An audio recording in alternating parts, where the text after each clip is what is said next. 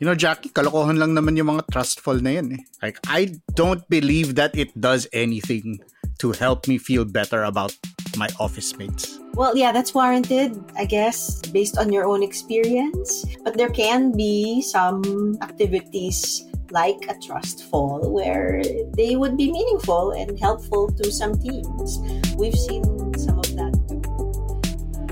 Kailangan mo ba ng mas makabuluhang chismisan sa pantry? Listen to more conversations about work, both hot takes and thoughtful takes, with me, Carl Javier, and Jackie Caniza on The Imaginable Workplace. Check it out on Spotify and wherever else you listen to podcasts.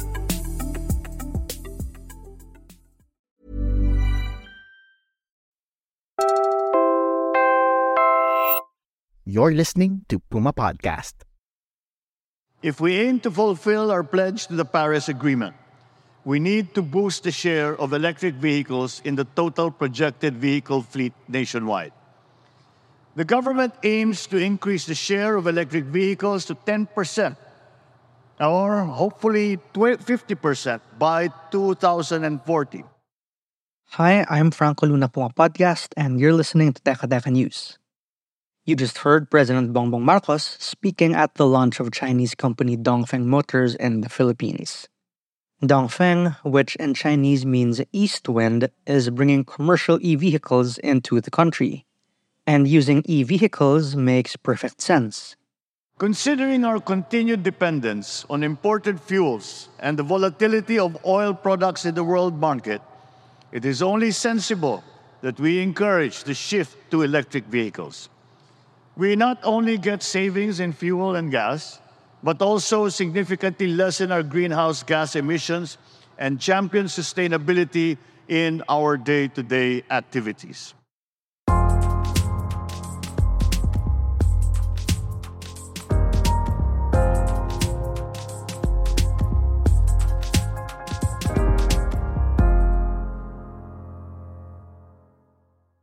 Look, we're all familiar with the crowded buses, the long waits, and the toxic smell of exhaust fumes. It's enough to make even the most ardent environmentalist question whether taking the bus is really worth it.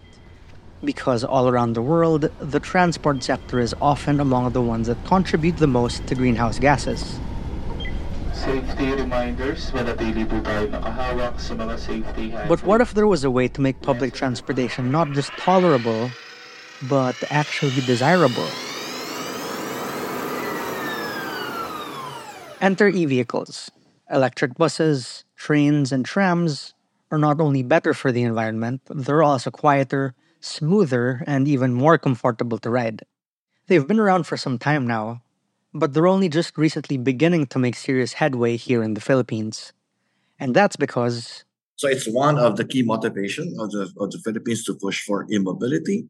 Uh, we're losing so much of our reserves from import uh, from so much of our um, dollar by buying petroleum and uh, and it allows us also to diversify our our energy uh, utilization. Yan si Manny Bayona, Executive Director of the Electric Vehicle Association of the Philippines.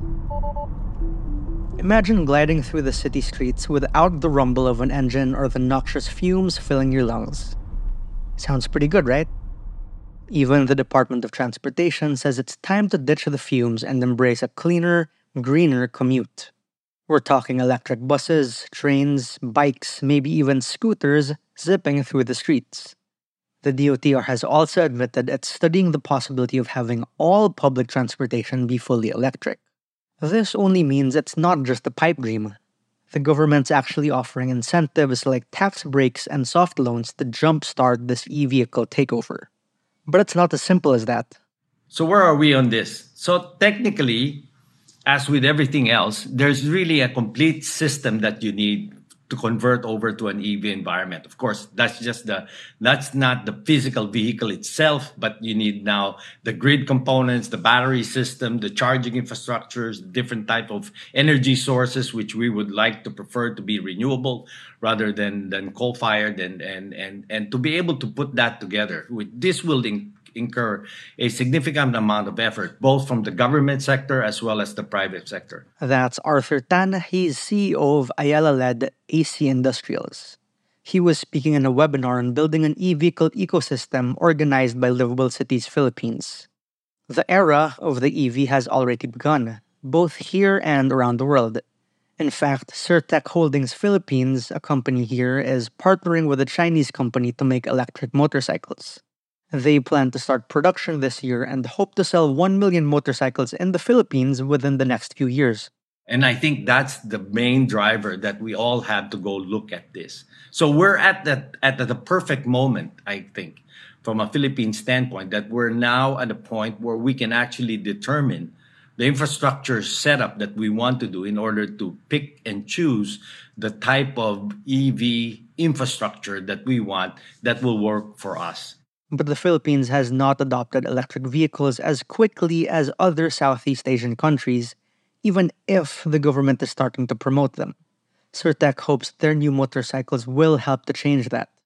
In October last year, the Electric Vehicle Association of the Philippines projected that cumulative sales of e vehicles in the country would reach 6.6 million units by 2030. And for a country that relies on fossil fuels as much as we do, that's not a bad target what we're trying to do is we like to have the ability to bring forth here in the Philippines at least the cap- capability and the technology that if we decide as a country that this is really something that we want to be part of and to lead and to leapfrog because of this new field that is happening in the mobility space is that we have the ability to start touching on the vehicle manufacturing, the distribution, the retail, and the after service as a complete vertical for the whole ecosystem to provide that into the market. The Philippines is aiming to increase the share of EVs to 10% of the country's total fleet by 2040 for all sectors that's according to the comprehensive roadmap for the electric vehicle industry. As I said earlier, the transition to electric public transportation isn't without its challenges. Listen to how Conrad Richardson describes it. He is Senior International Technical Advisor for Sustainable Mobility in Metropolitan Regions. He was speaking at a recent forum organized by the Asian Development Bank.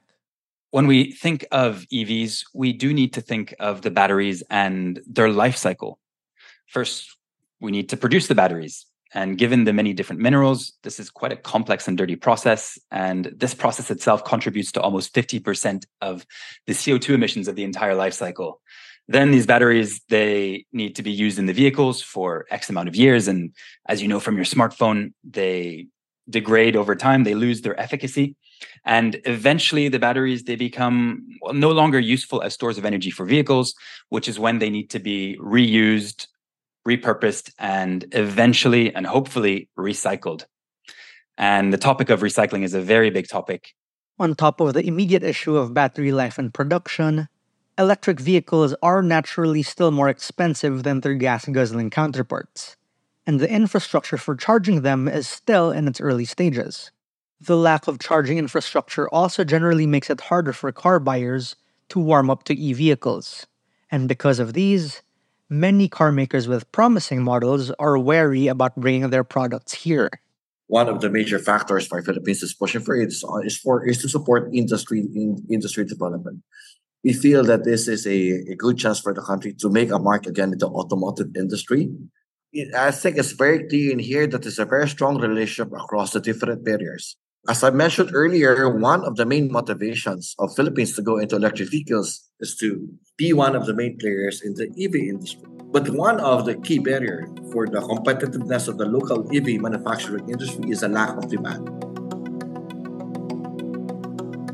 We're pausing for a quick break now. When we return, we'll tell you about what more the government can be doing to support the transition into fuel free vehicles in the Philippines.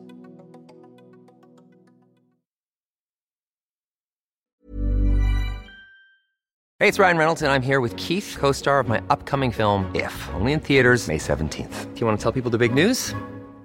All right, I'll do it. Sign up now and you'll get unlimited for $15 a month in six months of Paramount Plus Essential Plan on us. Mintmobile.com slash switch. Upfront payment of $45 equivalent to $15 per month. Unlimited over 40 gigabytes per month. Face lower speeds. Videos at 480p. Active Mint customers by 531.24 get six months of Paramount Plus Essential Plan. Auto renews after six months. Offer ends May 31st, 2024. Separate Paramount Plus registration required. Terms and conditions apply if rated PG. Millions of people have lost weight with personalized plans from Noom Like Evan, who can't stand salads and still lost 50 pounds. Salads, generally, for most people, are the easy button, right? For me, that wasn't an option. I never really was a salad guy. That's just not who I am.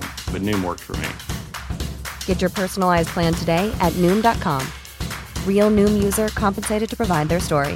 In four weeks, the typical Noom user can expect to lose one to two pounds per week. Individual results may vary. Definitely, when we modernize the vehicle fleet, we can have vehicles that are more fuel efficient and even possibly uh, fully electric. And that also offers the possibility of lower cost energy for our public transport. And if we want to keep fares relatively low, one way of doing that is to shift to more reliance on uh, electric vehicles for our public transport fleet. So, this is one of the great opportunities today. That's transport economist Robbie Siy. of the Move as One Coalition in an earlier story on Teka Teka News.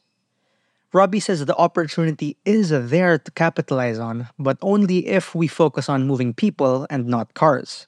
That's because at the end of the day, it's also worth pointing out that electric cars are still cars.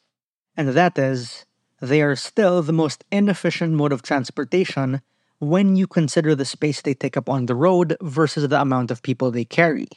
When we look at uh, electric vehicles, there are also concerns related to um, when you charge the vehicle, you also use electricity. And when you use electricity, you're also using fossil fuels for that matter, not unless you charge it using solar, solar charging station, for example, that would actually make it clean.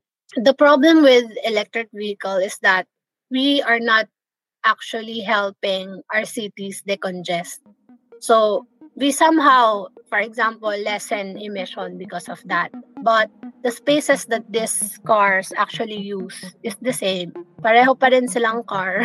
That's Rhea Pescador Malyari. She's Sustainable and Living Cities campaigner for Greenpeace Philippines. She makes an important point here.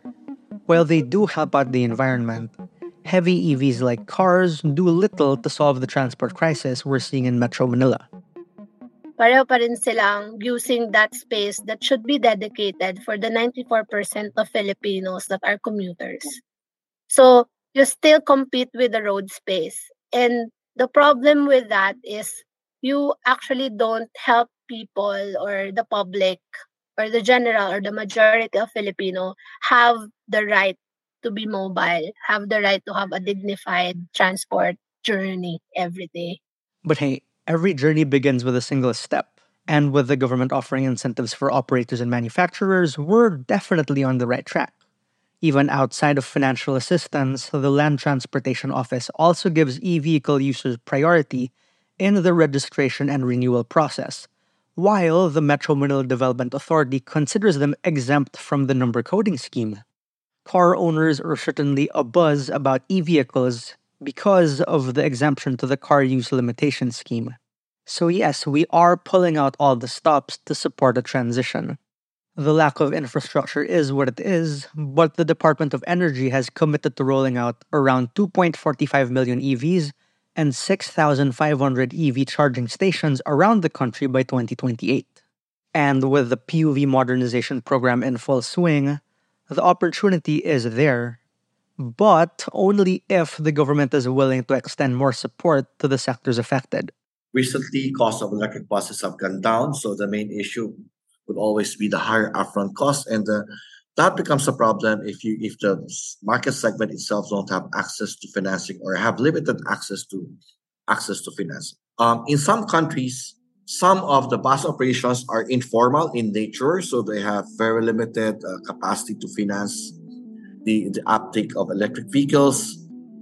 As you know, backlash to the PUV modernization program is continuing to the new year, and that only means that any attempts to modernize transportation hinders not only on technology and infrastructure, but also the financial and social costs it would impose on drivers and commuters alike. If the government wants to see EVs rolled out at a faster pace, it would need to do quite a bit of training and handholding For one, it's still very much a new and emerging technology in this side of the world, after all. And two, many Filipino drivers and operators of jeepneys and other public transport vehicles simply can't afford them at this time. And they have also very limited access to, to financing. So if you couple that with higher upfront costs, then that becomes now an issue. Another issue also would be technical in nature. Number one, technology inertia. So whatever convincing you would do, they would always say that okay, diesel buses are better than electric buses. Well, it's because they've been using it, they trust the technology, and especially if uh, this is in the operations is informal in nature, that's where the livelihood depends. So they'd rather adopt something that they're used to rather than adopt something that is uh, that is new. There's also that aspect of um, skepticism in terms of availability of parts, availability of uh, technical support, and also electric buses are more complicated to operate. They're not the only solution to traffic and climate change they're being framed as, but the potential benefits of electric public transportation are undeniable. Cleaner air, quieter streets, and a healthier population are just a few of the things we can look forward to. And let's not forget about the health and economic benefits. Investing in electric vehicles can reduce pollution, create new jobs, and boost the local economy. For some countries like Philippines, for example, air pollution is an issue, so it's also part of the air pollution program of the country.